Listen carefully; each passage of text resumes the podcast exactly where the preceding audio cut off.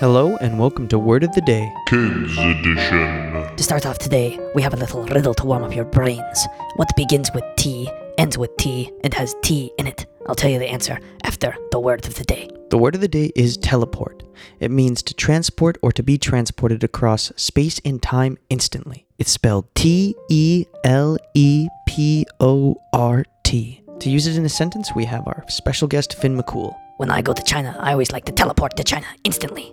I don't like to fly on the airplane and I don't like taking boats. Oh, and the answer to the riddle what begins with T and ends with T and has T in it? The answer is a teapot. Ha! Thanks, Finn McCool.